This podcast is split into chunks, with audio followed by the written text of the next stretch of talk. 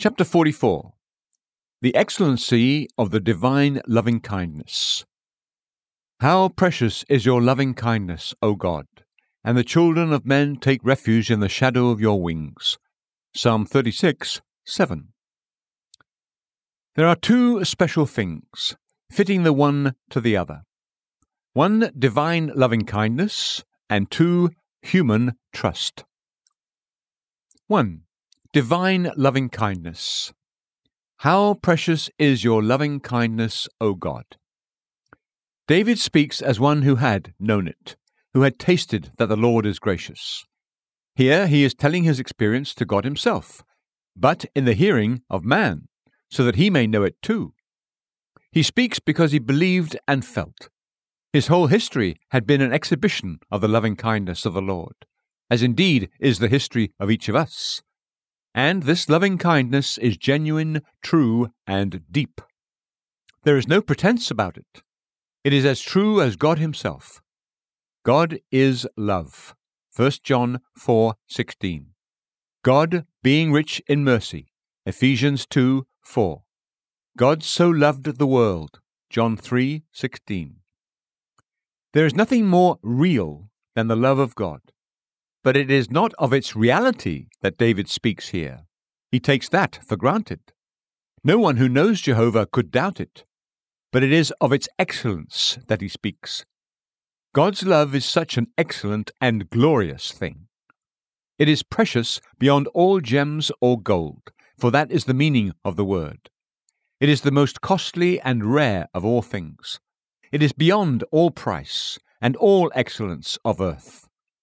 What can equal in costliness the love of God?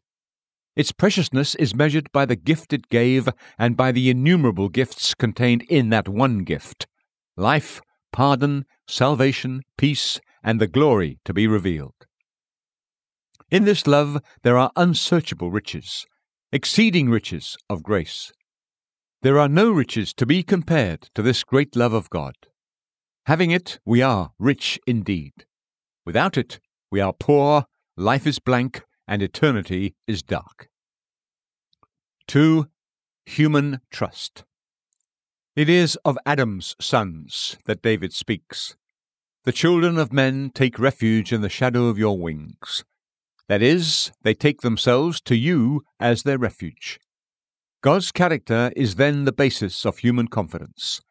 That character is the attraction to the sinner, for it is just such a character as suits him, irrespective of his being anything but a man and a sinner. This love that so suits the sinner and calls forth his confidence is that which is exhibited in the cross of Christ. That cross is the revelation of God's love as a righteous thing, and thus appeals both to man's heart and his conscience. The love furnishes the ground for trust, and the cross removes every reason for distrust. Let us here note the following 1. Man's ignorance of God. With the Bible in his hand, he still does not know God. He worships an unknown God. They do not know me. Jeremiah 9 3 is God's testimony against man. Ignorance of God is a sin of no common heinousness. 2. Man's mistakes as to God. He imagines him to be such a one as himself. He entertains a bad opinion of him. He thinks of him as a God still to be appeased by work, prayer, or sacrifice. He mistakes his character, his words, and his gospel. 3. Man's distance from God. Departure from God is the sinner's own act. He has fled from God, and he prefers this state of distance. He doesn't like the idea of nearness. To get as far from God as possible is his goal. And not only does he depart from God, but he also says to God, Depart from me. And four, man's distrust of God.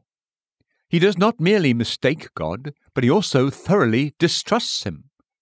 He cannot imagine God to be anything but his enemy. He has no confidence in him. He cannot feel himself safe in the hands of God. To be simply at the mercy of God without claim, merit, or recommendation is a hateful as well as a dreadful thought. Let us note God's remedy for all of these. It's a double one subjective and objective. Subjective. The subjective is the moral or spiritual rectification of nature and character by the power of the Holy Spirit. You must be born again. John 3 7.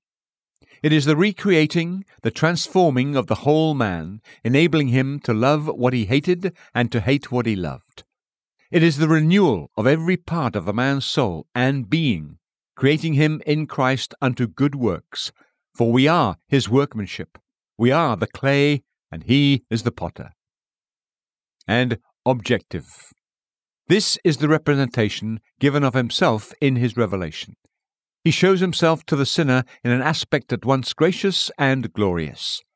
He makes himself to be seen as the sinner's friend and not his enemy. He unveils and unfolds his whole character as the God of all grace, the merciful and gracious Lord God, pardoning iniquity, transgression, and sin. It is to the overshadowing, protecting wings of God that David points us to those wings of which the Lord spoke as stretched out to shelter Jerusalem, those wings under which Israel encamped or marched through the desert. He stretches out his wings and calls. He tells us of a sure and sufficient shelter, and bids us at once to take refuge there. These wings are broad, large, and strong, fitted to shelter all the sons of Adam. And thus, stretched out, they themselves invite us. They contain their own invitation. They say, Come and be safe, come and be blessed, come and be sheltered from present wrath and from the wrath to come. Come, for all things are ready. The love is ready, the deliverance is ready, the protection is ready. Oh, well with those who have taken shelter beneath the shadow of the everlasting wing.